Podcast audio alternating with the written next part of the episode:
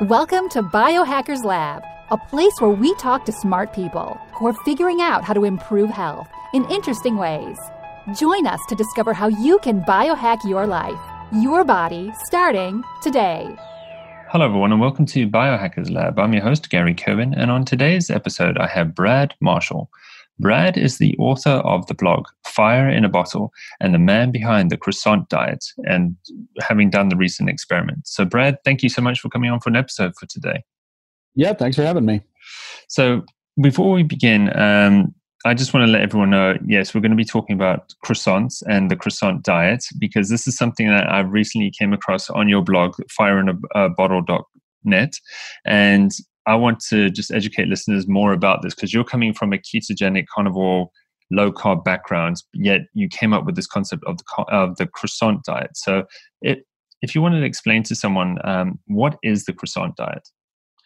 So the croissant diet, I did um, sort of an experiment uh, based on um, my idea that a, a, sort of primary factor that affects uh, sort of energy balance on for an, for an animal or an organism is the ratio of fats, basically the quality of fats rather than um, quantity of specific macronutrients. And specifically, it seems like um, diets with a high ratio of saturated to unsaturated fats uh, tend to cause leanness, essentially.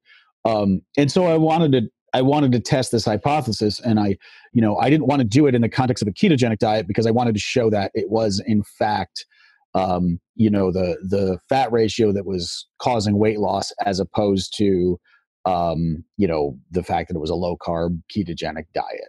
Uh, and and hence the croissants and, and the, the croissant obviously is uh, you know associated with France and that's also kind of a a an historical reference to the fact that a lot of traditional diets, um, uh, you know, the traditional diet of France, but also anywhere that um, you know dairy and cultures went all around the world, were based on a diet essentially of a lot of saturated fat and starch.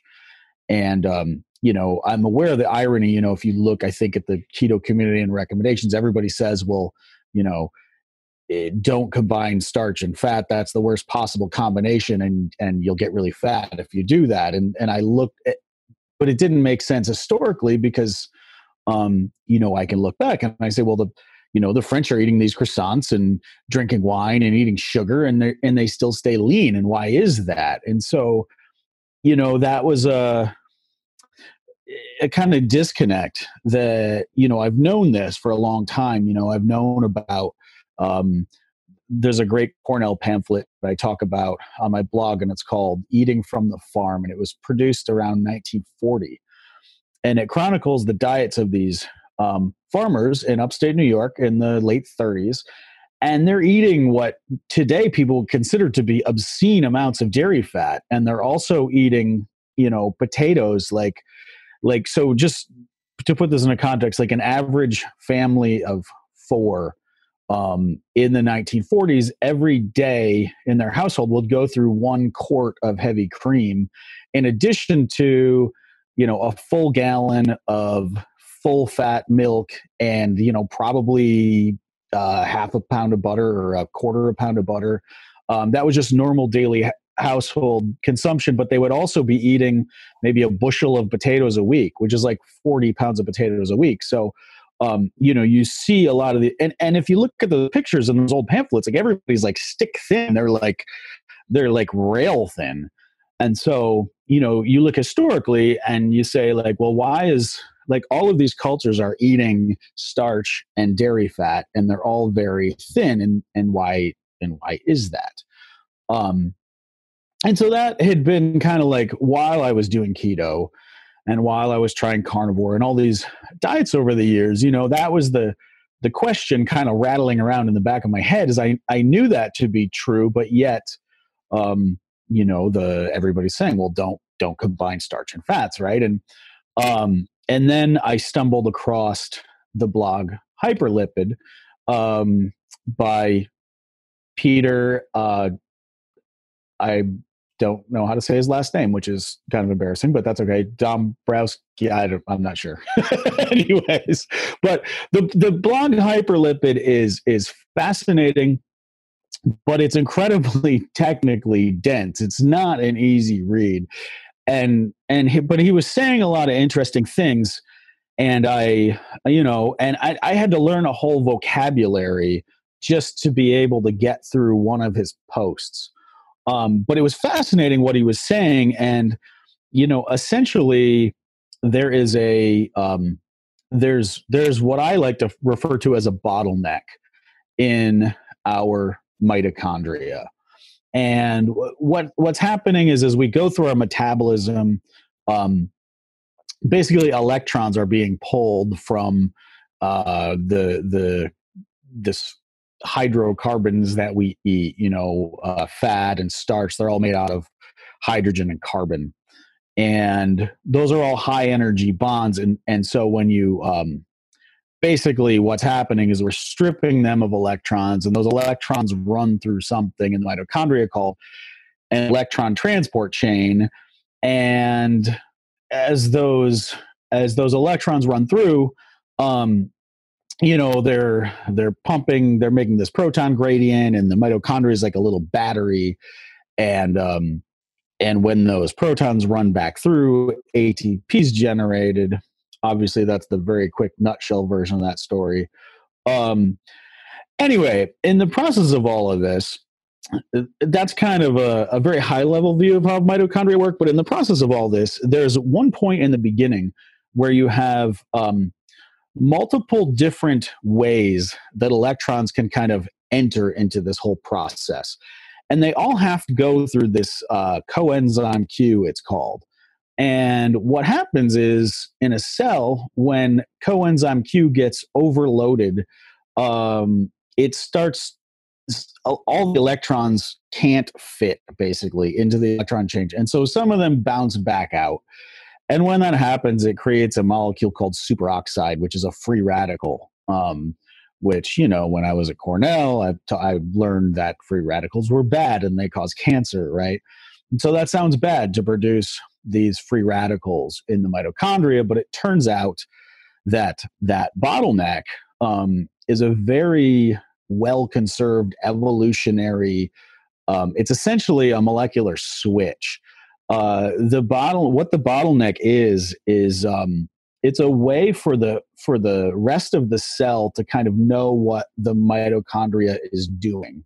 The question is are we burning um, you know essentially are we burning starch or are we burning fat? Are we burning carbohydrate or are we burning fat? And the only way that the cell knows that is because when when we switch over to burning fat this superoxide is produced in this kind of bottleneck. And that really is um, that switch is if you look at um, uh, these worms C. elegans worms even um, if you deprive them of glucose uh, they will switch over to burning their own fat. And when they do that they it turns out they actually live longer. And the reason for that is that they're they're thinking that they're not in a favorable environment for reproduction. There's not enough you know there's no glucose around we're being forced to live on our own body fat. So we're going to change our whole life cycle as a result of this superoxide that's generated in the mitochondria when they switch over to fat. And so that signal is incredibly crucial to how our whole you know uh, how an organism deals with energy right? And it turns out that when you eat um, unsaturated fats, and especially polyunsaturated fats, like you find in vegetable oils, uh, the switch doesn't work anymore. Um, it, due to uh, um, the way the, the double bonds are in the vegetable oils, um, it doesn't, you know, it doesn't, the vegetable oils don't produce enough FADH2, which is one of the ways that the electron can feed into the, into the, uh, into the transport uh, chain. And so, anyway, long story short is that this is a very highly conserved um, switch that has been working for a billion years. Um, and, you know, vegetable oils break the switch.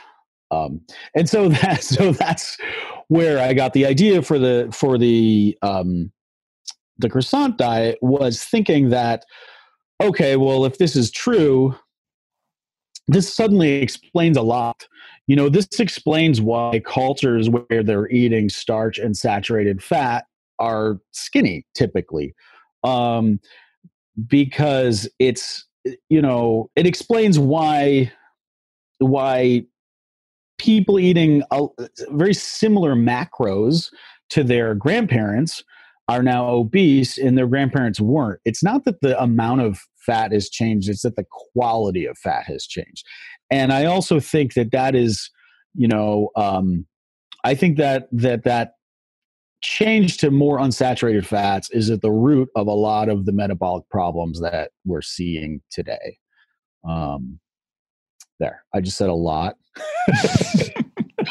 that, that, was a long way around to, to say why you started uh, making these special types of croissants. So, it, if I had to just sum it up, then for someone, it's that you've you were just looking at the the science on the hyperlipid blog there, and you would see that okay, so there's something here to do with the type of saturated fat versus um, polyunsaturated fats, and if you tweak that formula, that ratio, that maybe you might be able to change the way that your your body works and that's what you were trying to aim to do without changing the carbohydrate per se thinking it's just purely a carbohydrate problem here.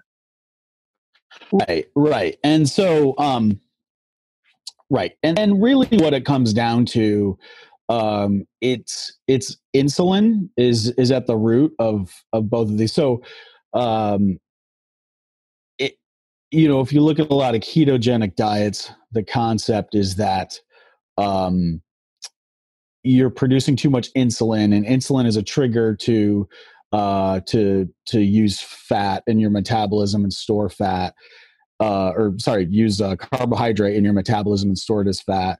And um, it turns out that that what happens in when the superoxide is produced in the mitochondria is it actually knocks out insulin signaling in the cell. So in a in a fat cell, for instance, and so when you eat a croissant, um, you're still, of course, going to produce a lot of insulin. But the idea is that that ins- the fat cells are essentially going to ignore that insulin production because uh, because of this superoxide production in the mitochondria. At the end of the day, is what it all comes back to. Um, but yeah, and so so the reason for the croissants is that one, um, you know, I wanted to show that I could lose weight without being in ketosis and that it wasn't necessarily about the amount of carbohydrate in the diet. And two, I wanted to make the historical reference that, um, you know, this is a traditional diet. Uh, the idea of combining starch and saturated fat is a traditional thing, and we can show lots of examples around the world of it working. Mm-hmm. And that so when we're talking about croissants here too, we're not just talking about a regular kind of croissant that you that you were eating here just from a store or a local bakery. You made a different kind of croissant. yeah, and so um, so the, recipe sort of came out of a, a, a woman named Valerie Reeves. Uh, she had done a thesis in which she had uh, tested different diets in these mice, and one group of mice was given a standard low fat kind of mouse diet and another group of mice was given a diet that was uh, equal parts of fat and and carbohydrate um, and given uh, a lot of oleic acid which is the monounsaturated fat in olive oil and the other group was given equal parts fat and starch but they were given a fat called stearic acid. And stearic acid is just simply uh, one of the most common saturated fats in in any one's diet. Like when you eat when you eat saturated fat, it's a combination of mostly stearic and palmitic acids, but stearic acid happens to be the longest one. It's 18 carbons long. And what she found was that the mice who were given this combination of stearic acid and starch lost essentially lost a ton of abdominal fat and they were the leanest they were the leanest mice uh, the mice given the starch were kind of in the middle and the mice given the oleic acid, the monounsaturated fat, were the were the fattest. Um, and there was a second there was a second paper that I referenced in the blog too with with very similar results. Um, and in fact, that one even maybe had more impressive results in the sense of the mice given starch and stearic acid actually ate more than all the other mice, uh, weighed the less, and had almost no abdominal fat in that second paper. And so uh, I had a couple papers to go on as references. And, you know, I thought that I would increase the stearic acid content of the of the butter in the croissant recipe because you know, hey, it worked for the mice, and I wanted it to work. I sort of cheated, you know. I it's it was like a it's like a cheat code in a video game. Like like if you look at historical France, like they remained lean just eating regular butter croissants. So for most people, many people, that might be fine. In my case, I was concerned that I had more, you know, metabolic problems from who knows what over the years. And so, you know, I actually added extra stearic acid to the to the butter. Um, like I say, because I want it to work. so this is interesting because a lot of the time, you know, in science, um, people go, "But that was a mouse study or a rat study, so we can't, you know." Uh, connect it to humans because humans aren't mice or humans aren't rats. But in this case, you were willing to do that experiment, do that n equals one, and go, yeah, you know what? I read this. Maybe the science is there, so let me give it a bash, and uh, I'll see what happens. Yeah, well, and yeah, and so like I say, I'm I'm the reason that I was willing to do it is is again just historically I see it working. And and I've always had that question of like, you know, it's always just been weird to me that to see that, you know, um, our ancestors ate this one way and it worked and we still are kind of eating the same thing but it's not working anymore. And i'm like the only thing that's really changed is the fat composition.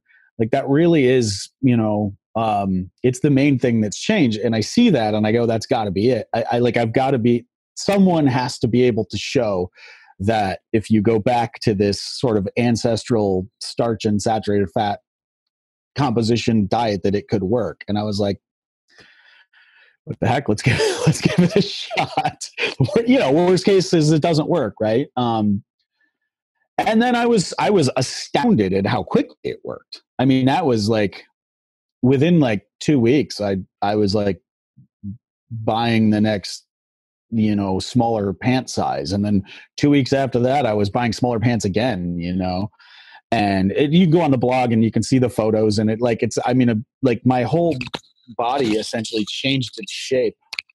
Sorry about that. My whole body essentially changed its shape over like a month um, and I was literally the first two weeks I was literally just eating croissants, and I I'm a wine drinker, so I was having lots of wine with my croissants, which I thought was historically accurate for the French. And so, um, you know, my diet essentially for the first two weeks consisted of these these croissants made with a highly saturated fat mixture, um, and I was making them into sandwiches. So I would have like a you know maybe a couple of eggs and sausage and cheese on a buttered croissant in the morning, and then at night I would have another one with melted cheese and pepperoni or something, and um, and that was the diet. And two weeks later, I mean, you know, uh, somebody took a picture of me at a festival and sent it to me, and I was like stunned. I was like, wow, I'm like I look like a different person, and it's like I didn't I didn't expect that amount of change in two weeks. Um, I thought it would work. I hoped it would work, obviously, um, but yeah, I was stunned at, at, at the speed of the and also, what I found interesting was, I mean, I've seen those photos and they are dramatic of you holding the fish when you were at your heaviest around your midriff there, and then you know the the picture without your shirts on at the end there. And um, what what was another interesting part of your story was that you again you've just so people realize that you've come from a background of reading Weston A. Price, um, trying to do low carbohydrate eating. And you were also, I think you said, in a state of ketosis for several months before you started doing this, in it, trying to get your midriff down, but you just weren't losing the weight like you had done in the past. And it was making you think, what, what's going on here?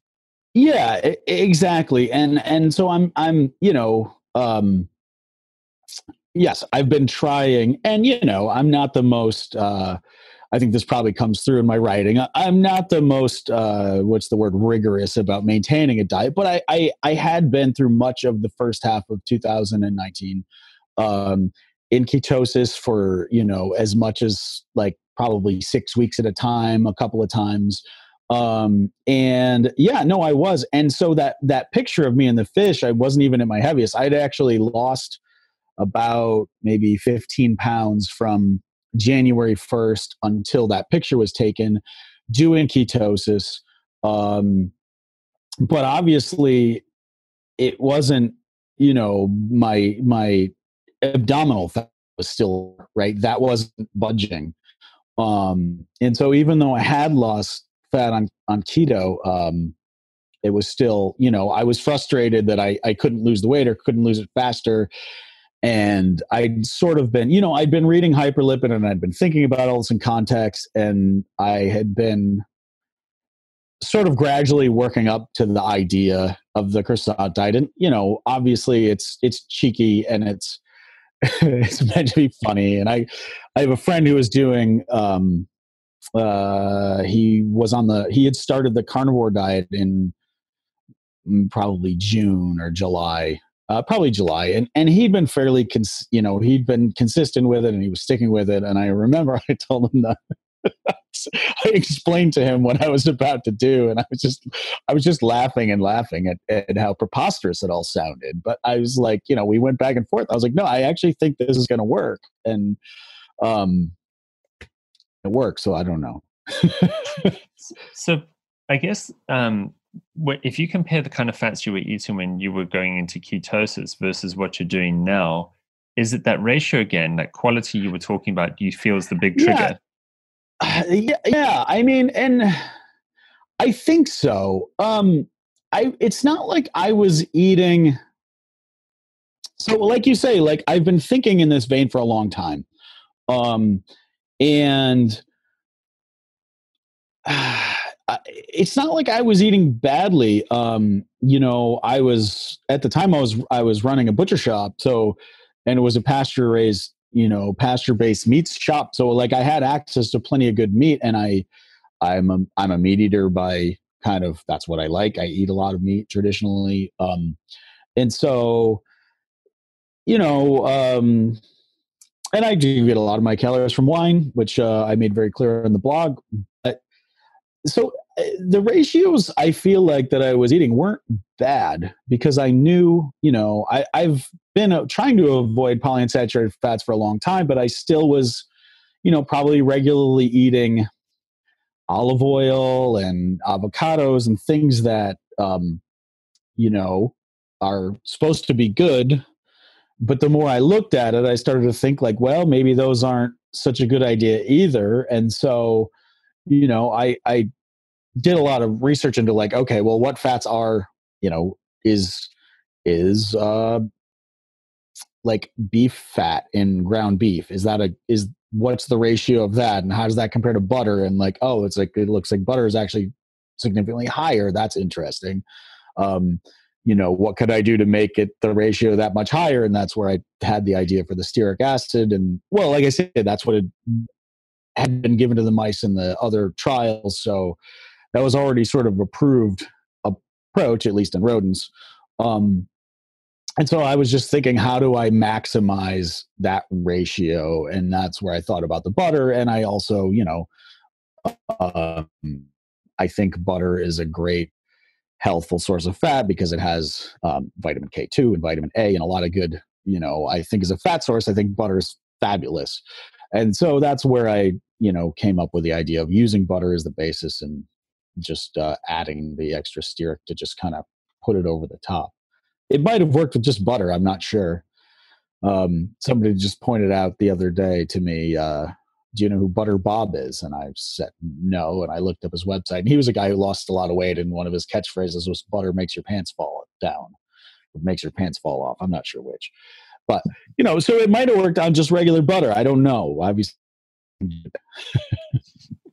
so yeah, and how um, did you determine how much stearic acid to add to your butter then for your croissant mixture? Well, that part actually was fairly straightforward. Um, so stearic acid is the texture is like hard, like candle wax, um, because it's you know saturated fats are really, really, really hard at room temperature, and so you have to kind of mix them into things. And if you mix too much in, uh, it the whole thing just kind of turns to wax in your mouth. So I sort of decided that if it turns into my into wax in my mouth, that's probably too much stearic acid. Um, so it turns out you can only get about twenty to thirty percent stearic acid into, uh, uh, you know, it, basically I was making ghee. So so uh, I was removing the the liquid and the protein out of the butter just so that I could mix the stearic acid in. So when you take ghee and you add about 20% acid, it's edible and it seems absorbable. And if you go to 35%, you know, you put it into your mouth and it just, just it's wax. so, you know, you have to stay below that melting point. Um, that was really, that was the limit. That's as much as you can do. So that's what I did. And so this kind of fat ratio we're talking about here that could be the the golden elixir to solving everything. That this was only in the croissants that you weren't then putting this all over other kinds of food on top of the croissants because it sounds like you had the croissant and you put filling in it like a meat filling or an egg filling or something but it's not that you then poured more of this liquid this ghee liquid all over the meats too, right? No, I didn't. I didn't. But I would bu- I would butter the croissants and then I would, you know, I would butter the croissants. I would cook the eggs in the in the butter and stearic acid blend. Um, so the eggs would have some on them, but but I wasn't, you know, the croissants are like um you know, people think of croissants as being starchy, but the actual, you know, they're actually about two thirds of the calories are from fat. So you know the croissants uh, were keeping me out of ketosis but it's really not a lot of uh, carbohydrate calories in a croissant either and so i think you know when you look at the overall macro ratios okay you start with a croissant which is already 65% fat and then i spread both sides with butter and then i add cheese and sausage and and and eggs you know it, the the the fat percentage is pretty high in calorically, but it's enough to keep you out of ketosis. But it's, um, but it's yeah. But no, I wasn't like drowning it in the extra fat. I was just trying to eat. But it's very satiating, and that's what I found is that the and, and this has been echoed by others who now tried it is like something about the stearic acid um and that is quite possibly you know uh could be caused by the other way that uh, satiation is signaled is by um, receptors in the hypothalamus, and and when they produce uh, these superoxide or the reactive oxygen species, that's one of the ways that satiation is triggered. And so, like these these sandwiches were like incredibly like I would eat one and I would just be like, wow, that's that's wow, I am really like that's too much. You know what I mean? So so there was this huge satiating effect of this butter oil, and so you could, you know, I couldn't really eat that much of it. Um, and so I, you know, how much of the effect was due to the satiation, you know, I think that plays a role for sure, but I think there's also something else going on at a more fundamental level in terms of blocking the insulin signaling.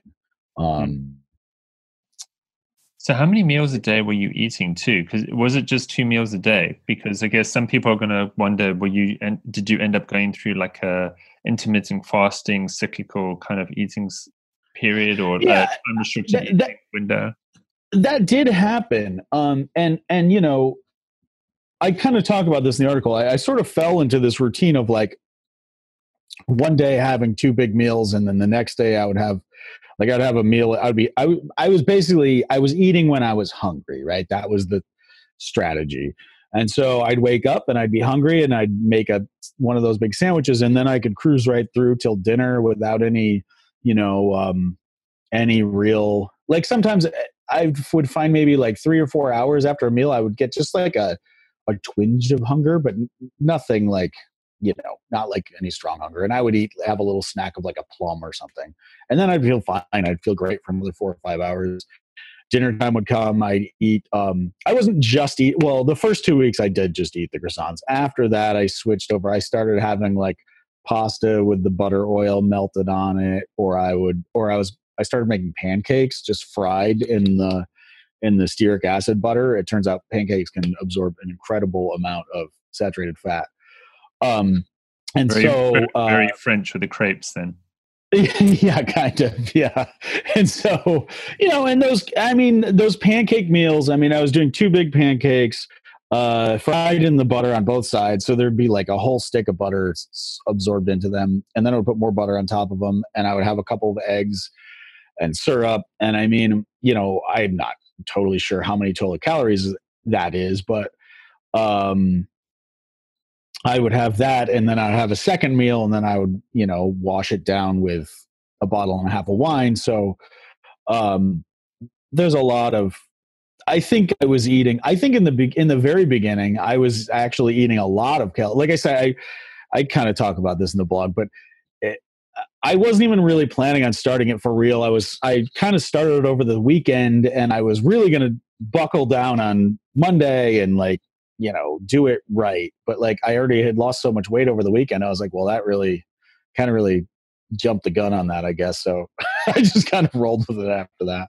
And i think um, that's, that's amazing too just what you said there that you it was quite immediate too what you were doing like within days you noticed a change in in your weight yes yeah i mean the scale i mean like it was over the weekend. I was, I mean, I think from like Thursday to, I think from Thursday morning to like Monday or Tuesday morning, I was down like seven pounds, which is, I've never seen that kind of weight loss on any diet. And, you know, I didn't know if that was real or if it would bounce back or, but it never did bounce back. It just, it kept going down.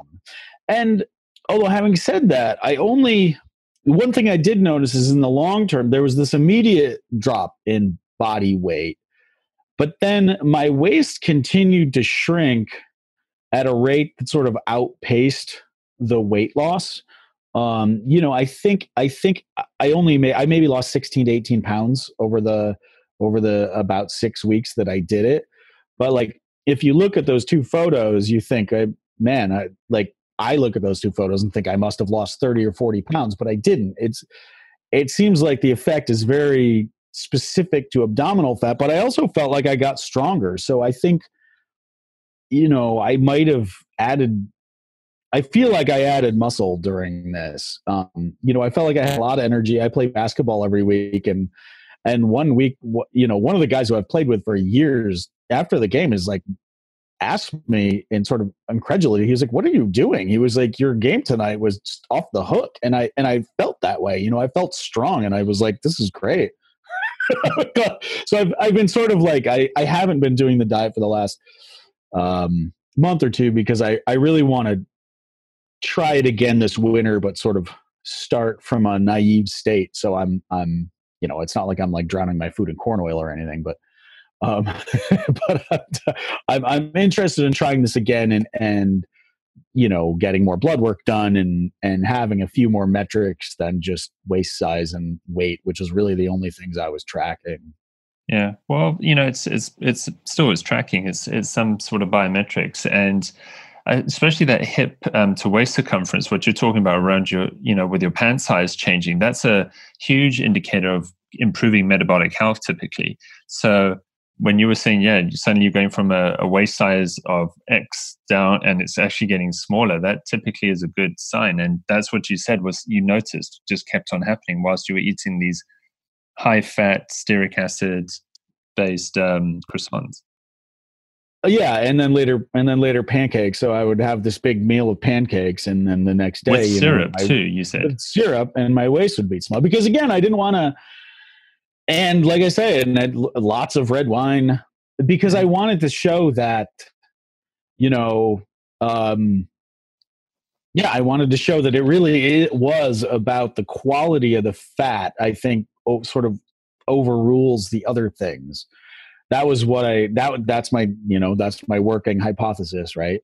Um, and so yeah, I wasn't shying away from syrup or I wasn't like drinking cola, but um, you know, but I had, but I was drinking wine and I was drinking beer at times, and I, you know, and I was cheating at least once a week, um, because we, you know, we play basketball and we always go to the same taqueria afterwards. So one night a week, I was just eating a burrito, like a regular burrito, and you know, I don't know what's in that burrito, and so you know, I, I and you know some days i was just busy and i would just like well i was like i need some cheat foods on this right? Because i'm busy and i'm running around and i don't always have time to cook. So sometimes i would just have a couple slices of pizza or a cheeseburger right with the bun and everything because i didn't want to i was like well if this is these are the foods that i know aren't going to screw up the fat ratios you know what i mean? And and it's uh, in the same line of it's you know it's it's saturated fat and it's starch right? So um and yes a couple of times i was i just ate ice cream because i wanted ice cream and someone finally posted on the reddit the other day he's like well what about vanilla Haagen-Dazs ice cream doesn't that fit in with the croissant type philosophy so it was only a matter of time before someone would go there yeah um, and that's interesting you brought it up because I was um, reading the subreddit today, which is um, saturated fat. And yeah. as you said, there's already other people now who are wanting to experiment like you. And, and it sounds like they're also getting results. Yeah, I think they are. I think they are. And a lot of people, you know, in the very early going, a lot of people were reporting back that same like the satiation, you know, it's like, you try this and you're like, wow, that is like that's you know that's really satiating and like i and people were reporting like yeah i would eat um, i'll eat these croissant in the morning or pancakes or a lot of people were doing the pancakes because it's easy and they'd be like yeah i have these pancakes in the morning and then i just all day long i feel great i have energy i'm like this is great i love this you know and and now it's been a couple more weeks and yeah people are starting to report weight loss and um their waist size is going down and um so and it hasn't worked for everybody you know there's been a couple people like yeah i tried this and it didn't work i gained weight and that's not shocking but um but it does seem like there are quite a few there are enough people now that have reported beneficial results that i feel like i'm not just some freak you know mm-hmm. which i was mildly worried about but Uh, but it it shows again. You know what I find interesting about this is because when when you do meet people in the low carb community or the ketogenic community or the carnivore community, as you said, it doesn't always work 100% of the time for everyone sometimes and then people right. start questioning is it because i'm you know i'm eating too many calories i'm eating too much fat i'm eating too many nuts i'm you know i'm not eating enough of this x y and z and this just throws a whole other concept into this con- you know of this differential diagnosis of going maybe it's i just need more stearic acid. Like um, that's yeah. the that's the the key here. I just need that type of fat and that will just help my mitochondria help my fat cells. And then next thing I'll, I'll, I'll be i'll get out of this plateau or weight gain situation and be able to lose lose that weight.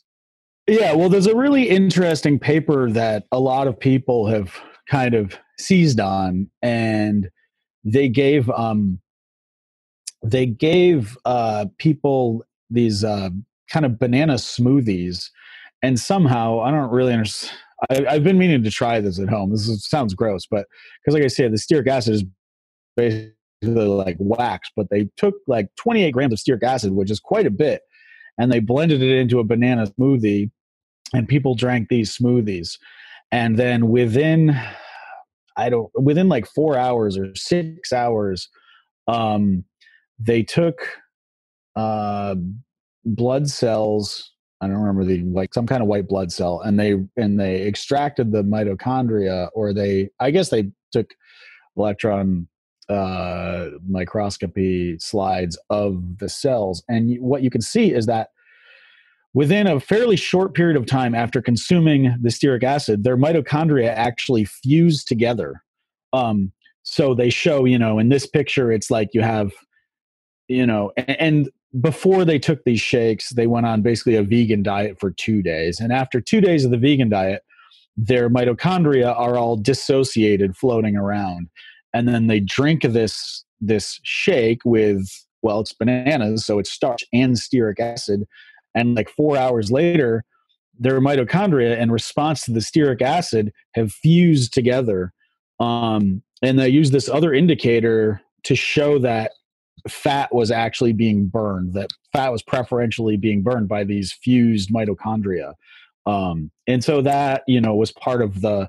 I wrote earlier. So before I tried this, I published the whole the ROS or the reactive oxygen species um, theory of obesity, which again was inspired completely by by Peter over at Hyperlipid. But I, but his blog is so dense, and I wanted to put something out there that like you know an average smart person could come in and at least hope to understand. It's a you know once we start getting into electron transport chain of the mitochondria, it's obviously you know it's complicated science, but I I think I did a reasonably good job of of putting it out there in a way that it's like okay i can kind of understand this um and so that paper had been out there and that whole theory had been out there before i actually did the diet but um yeah something there's something about looking at that what i now call the the banana milkshake paper but when you look at that paper and you see those images of the fused mitochondria, you think to yourself, like, yeah, there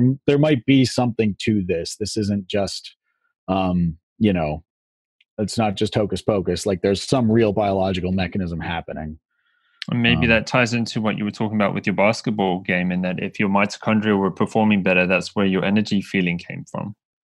Yeah, absolutely. I mean, sure. And and I and again, I like I feel like I gained I feel like I gained muscle.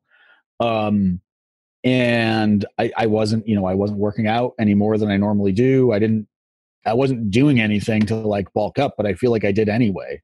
Mm. Um, and you know, I don't know what the mechanism of that is, but it's interesting.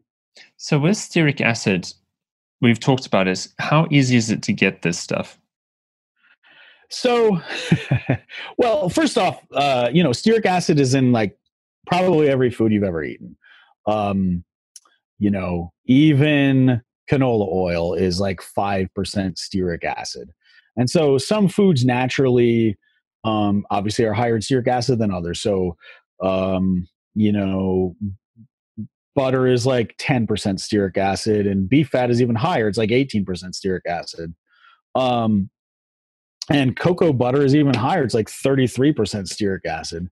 Um, but they you know you can buy the stuff commercially and it's actually you know it's used for um uh they use it to like make candles more firm they use it in soaps so it's not really thought of as something that you eat but so you can get it uh, the only thing the stuff that's out there is mostly mostly is mostly a 50-50 blend of, of uh, stearic and palmitic acid which is like still a saturated fat, but it's a little bit shorter chain saturated fat. Um, there's some evidence out there that the stearic acid is more potent than the palmitic acid. The stearic acid is the one that really is is working now. I'm not 100% certain that that's true. Um, but it's certainly possible. And so I, have actually just gone out and I found there's um, put a shameless plug in here, but we've just found there's there's a 90% pure stearic acid that no one was selling in kind of small quantities, but we just went out and bought a bunch and we're going to be reselling the kind of like one pound packages on the website. So that's the first time that I so when I did the experiment, you know, I didn't have the 90% stearic acid. I had sorry, lost my earphone again. I had the 50% stearic acid and that worked fine, but in this winter, I'm going to use the 90% stearic acid and see if that makes any difference. I mean, it couldn't really go better, so I don't know what I'm expecting to get, but be interesting. yeah, and you don't think it's going to change the taste having less Hmm, or more? I, I don't think so. It, it's relatively tasteless, you know. Okay. It's not, yeah.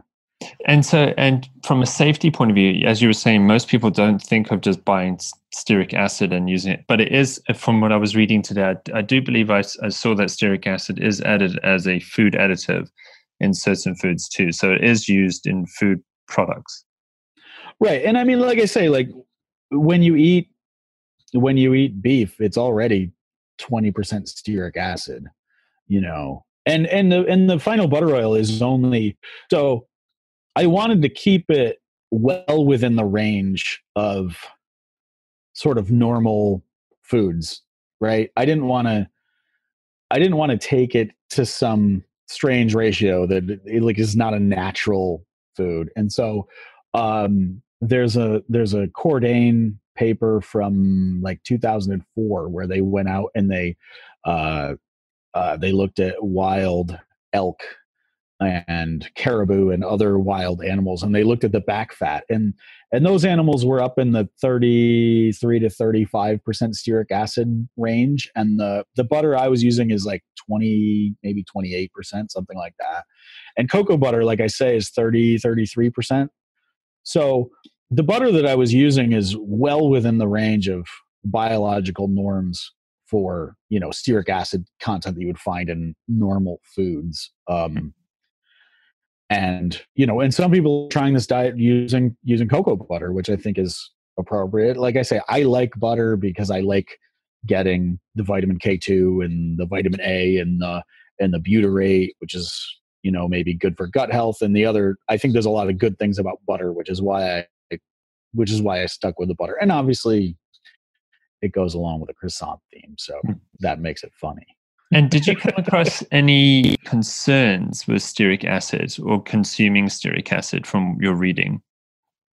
Um, I, you know, I, I feel like almost everything out there about stearic acid is is it makes it sound quite beneficial. Like even in the you know, and what's another funny thing about this is that even in the 90s they were doing some testing on stearic acid with mostly good results. And um and i it, it's a funny thing you know it's because i look at it and i'm like why didn't why didn't someone try this sooner? Like you feed this to mice and they get skinny like you'd think someone would try it but i, I think maybe part of that is pushback. You know i think a lot of researchers are scared to say oh saturated fat is really good you know? Like that's that isn't that's not what you're supposed to say right? And so i think there's been a lot of really positive tests with stearic acid over the years and i think it's it's been overlooked because you know um, if you're a researcher and you're counting on your funding coming in from the university or whatever you don't want to shout out from the rooftops oh we should all be eating way more saturated fat. Like that's you know you're going to get looked at funny by your peers i think if you do that and so I guess that's why it probably took someone like me to come along and go, well, I'll do it. but yeah, but I no, I haven't seen anything that really, you know, made it seem like a bad idea or scary. Um, I did have one. Uh, uh, this is the thing that did happen. So early on, um, I there was a this was probably in the first week. I had sort of like a, I don't even know how to describe it, a lightheadedness for maybe an hour or two. And this is a, a feeling that I used to get a lot as a teenager. Um, and I, I don't I don't know what it is to this day. It's like when I, I, remember when I was 16 or 17, I used to get this all the time. And it was often while we were playing basketball. I'd be doing a lot of physical exercise and I'd get it just kind of like a I don't know, like a lightheaded kind of spacey feeling. Um, and I haven't had it. I haven't felt that again in years. And that didn't happen like the first week of the stearic acid. And I have no idea if it's related or not, but it's one, it's the one thing that I, that happened that I was like, well, that was weird. Um, but other than that, it's been fine. The other thing I will say is that in the beginning, I didn't, uh, you know, I didn't really, having never used it before, I didn't, I didn't even know how it was going to show up. And then it comes and it's this kind of like a, like a it's like granular it's like little beads of wax basically and and i wasn't clever enough at first to like blend it into the other oil and so i i, I was just mixing the kind of this granular mixture into the flour to make the croissants and so it wasn't integrated with the other fats and that definitely uh, gave me a little bit of digestive upset. But once i learned to incorporate it into the butter at the regular ratio so that it's so that it was absorbed properly then that kind of solved that problem too. So um, those were the only real you know kind of drawbacks that i found. Um, it's a little bit of a the, the stearic acid has a little bit of a kind of a chemically smell and I, don't know if that's the smell of stearic acid itself or something to do with the the purification process how they separate it out um, but i'm curious how the 90% is going to sort of smell and taste when we get it in but we'll see mm-hmm. well I get, and again i think it's good points there um, is yeah it's this waxy stuff that comes and you have to figure out how to blend it into the oil so that it actually works properly and you're not going to just be chewing on bits of like I could only imagine like beeswax or as you said a candle earlier on and you just don't want bits of candle coming through as you're eating your yeah, that's pretty much what it is yeah. yeah. yeah that could that could definitely make you quite full um and so uh, cost wise too is it is it an expensive product in general the stearic acid to be able to get right now?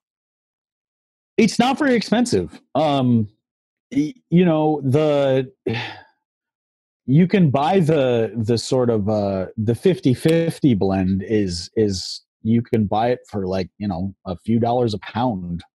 Um it's a common enough thing you know it's not like it's like i say it's in everything. It's not in particular uh what's the word? Shortage right? There's plenty of it to go around. Yeah. Um the the 90% stuff is is more expensive and harder to find.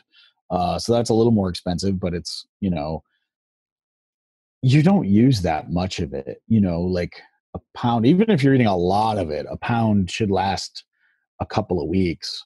Hmm. um so you're really it's really you know, I wasn't eating more than probably,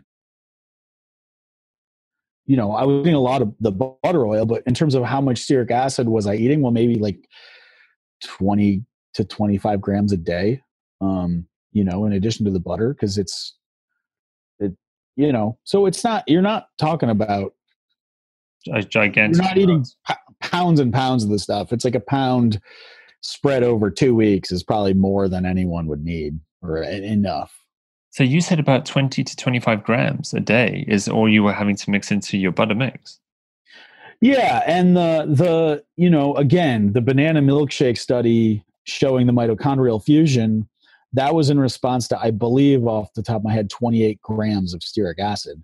So it's not you know and when you look at there's a somebody posted on the subreddit an interesting um chart that's from like the cattle association but it was like sources of stearic acid in the American diet, and and they they kind of broke it down. It was like, oh well, Americans get three grams a day from beef, and you know, two grams a day from this, and two grams a day from that. But but at the end of the day, I think they said the total amount in an average American diet was like six grams a day. Um, so if you're if you're eating, if you're getting, you know, 25 grams, you're getting basically fourfold more than average. And, you know, I don't know, how does that compare to someone on a, on a beef based carnivore diet? I'm, I'm not sure, but, um, you know, and, and then, and then I guess, but then, but we should also say, um, am I 100% sure that it's stearic acid specifically, or if it's uh, saturated fat in general, or is it the ratio of saturated to unsaturated fats? Um, I don't, I don't know. You know, obviously that's the answer, but you know, I originally went into this not with the idea that stearic acid was a magical thing, but more that you know by eating more saturated fat and less polyunsaturated fat, and yes, even less monounsaturated fat, that that was what was going to you know increase the it's really about the ratio of fadh2 to nadh that happens um, in the mitochondria during during uh, metabolizing saturated fats. That's what's driving the superoxide production in the mitochondria and that's what is knocking out insulin signaling uh, in the fat cells and basically making your fat basically making your fat cells ignore insulin. Insulin is the signal to the fat cells to kind of turn off fat metabolism to start going into glucose metabolism and to store energy. And so the idea is this this high ratio of saturated unsaturated fat is basically knocking that signal out. Um, and and you know more and more I'm starting to think that maybe both of those things are true. I think that the ratio of saturated to unsaturated fats is uh, probably disabling insulin signaling to the fat cells. There may also be some magic in stearic acid at the same time, distinct from that phenomenon. So I, I think there's probably two different things happening. Mm-hmm. Um, so I don't know, you know, I'm not sure to the extent that the like would this diet have worked just as well if I had supplemented with a lot of palmitic acid, the other long chain saturated fat? You know, maybe it would. I'm not sure. I, obviously, I can't go back and redo it. But but I will say that the quote unquote stearic acid that I was using in retrospect was probably a 50-50 blend of stearic acid and palmitic acid, um, in addition to the butter. Um, so we haven't tried the good stuff yet, the the 90% stearic acid, which I think is arriving like the day after Christmas or something. But Nice. Okay, so that's your Christmas present to yourself. Yeah. yeah, because that actually got me thinking there when you were talking earlier on about looking in the past and how, um, say, but we'll call it like a French paradox again. That um, is it that the French had higher levels of stearic acid levels, as you were just mentioning about the average American uh, only having was it six percent or what six six grams? six grams per day? Six grams a day. So, is it that maybe in the past because i know you've done a recent blog post about bacon and the food you know the ratios that american bacon has versus european bacon and how that makes such a difference to the quality of the fat too and i'm just wondering is it that naturally in the diet that we would have had higher grams of stearic acid for whatever reason i don't know if that's if you feel well i mean we we would have but like you know well like i say i mean i it, I, I find there's a there's a post on my blog called uh, "The French Diet in Upstate New York," and that's you know that pamphlet from Cornell. I feel like is just um, immensely valuable at seeing like okay, what what did farm families actually eat? You know, historically, and you can see that they were consuming, you know, what but by today's standards would be considered massive amounts of dairy fat specifically. And they were also consuming lard and they were consuming beef and they were consuming pork and they were consuming eggs but but the but the majority of fat the easy majority of fat in those diets and i calculated on average something like 165 grams of essentially i think that was all animal fats um in that diet, or maybe it was 180 grams of animal, or well, uh, I have to look at it again. Maybe it was 1600 calories, but it was somewhere around in there. Um, approaching 200 grams of fat per day, with 75% of it from dairy sources, and all of the other sources are animal sources. So, yes, you can say that that diet would have been very high in stearic acid, but you can also say that the saturated to unsaturated fat ratio would have been very high you can't really say which one it is with any kind of conviction. I don't think. Hmm. Um, Jury's yeah. still out on that one. That's that's yeah. a question to be answered at some stage. yes. So I've got to ask you too. Eating so many carbohydrates, coming from a low carb situation, were you concerned about your blood glucose levels at all? Uh, you know, I I wasn't concerned about it. Um, partly that might just be me. I didn't monitor them, and I don't know what they were. So I, I unfortunately don't have a lot to say about that. I, I, I will say that um, there is there's some evidence uh, out there that eating a lot of saturated fat and maybe stearic acid specifically um, increases your your basal glucose metabolism. So this is another thing that I don't know how widely understood this is, but um, so we all used glucose in the absence of insulin. Um, there's two different, well, there's more than two, but there are at least two different types of glucose transporters. the one's called uh, GLUT4, and that is the one that responds to insulin. So when you eat, you know, you eat a meal with starch or protein, because protein also, you know, stimulates insulin production. Um, when the insulin attaches to the cell, this GLUT4 is is moved to the cell surface, and its job is to take in glucose. Um, so the GLUT4 is really what's bringing glucose into the cell. But there's another one called GLUT1, and that one is sort of functional all the time, whether or not insulin is present. Um, and so, you know, you can use, a, we all use a fair amount of glucose uh, through mechanisms that are totally independent of insulin.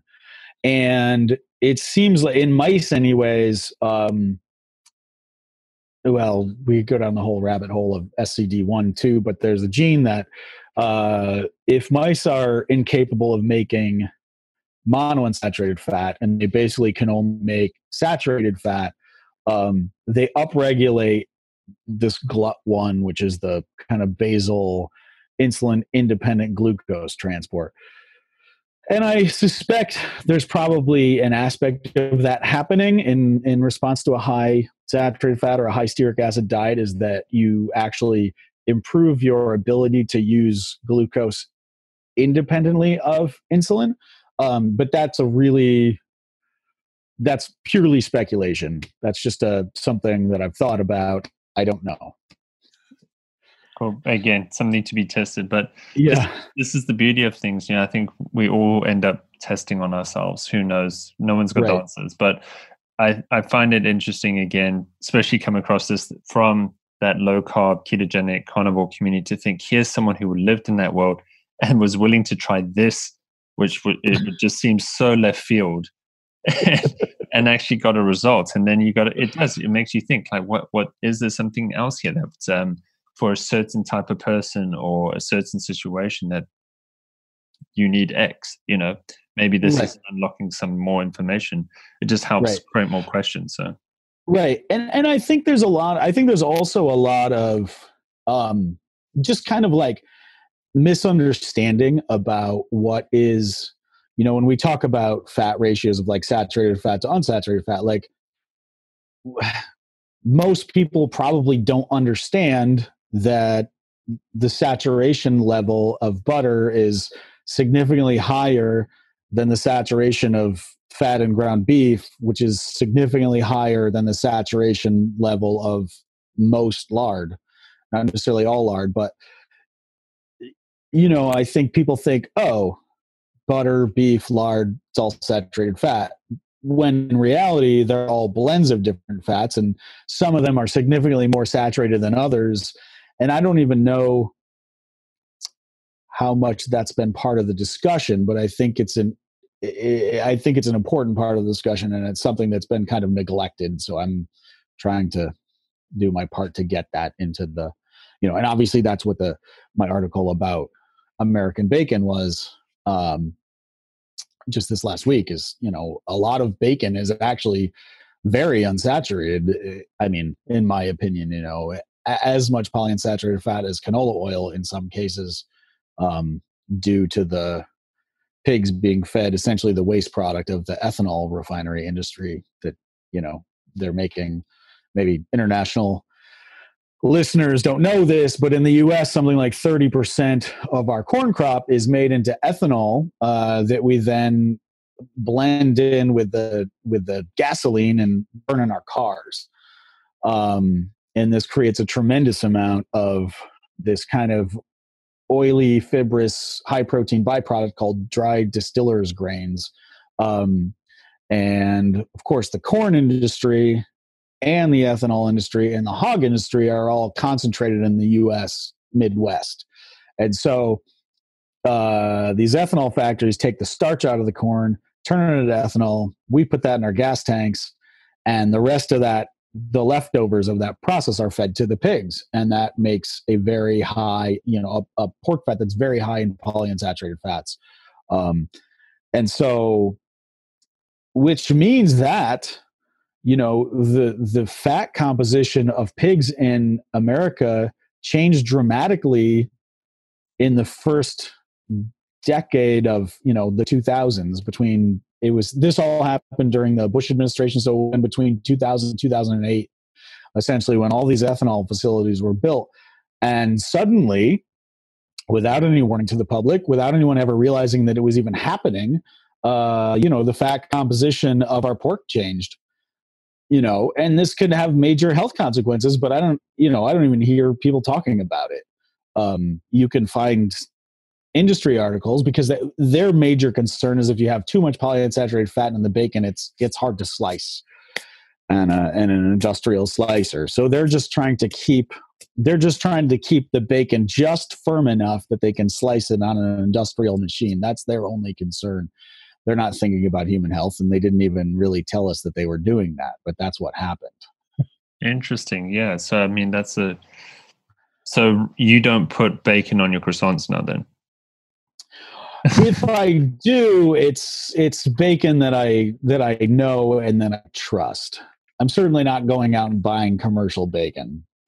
And you can and and you know, as a butcher and as a pig farmer, I also can tell how by the firmness of the bacon. You know, this is the thing. So so if you pick up a um if you pick uh, if you take the bacon out of the package and the whole thing just kind of like flops, you know that there's a very high polyunsaturated fat content. If it's nice and firm and stiff, um, and if when you render out the bacon fat, if at room temperature, it's it's it's pretty firm, you've got a higher quality bacon than if it's one that you know once you render out the bacon fat. If it gets up to room temperature and it's still just like soft and greasy, that that lard has a lot of polyunsaturated fat in it.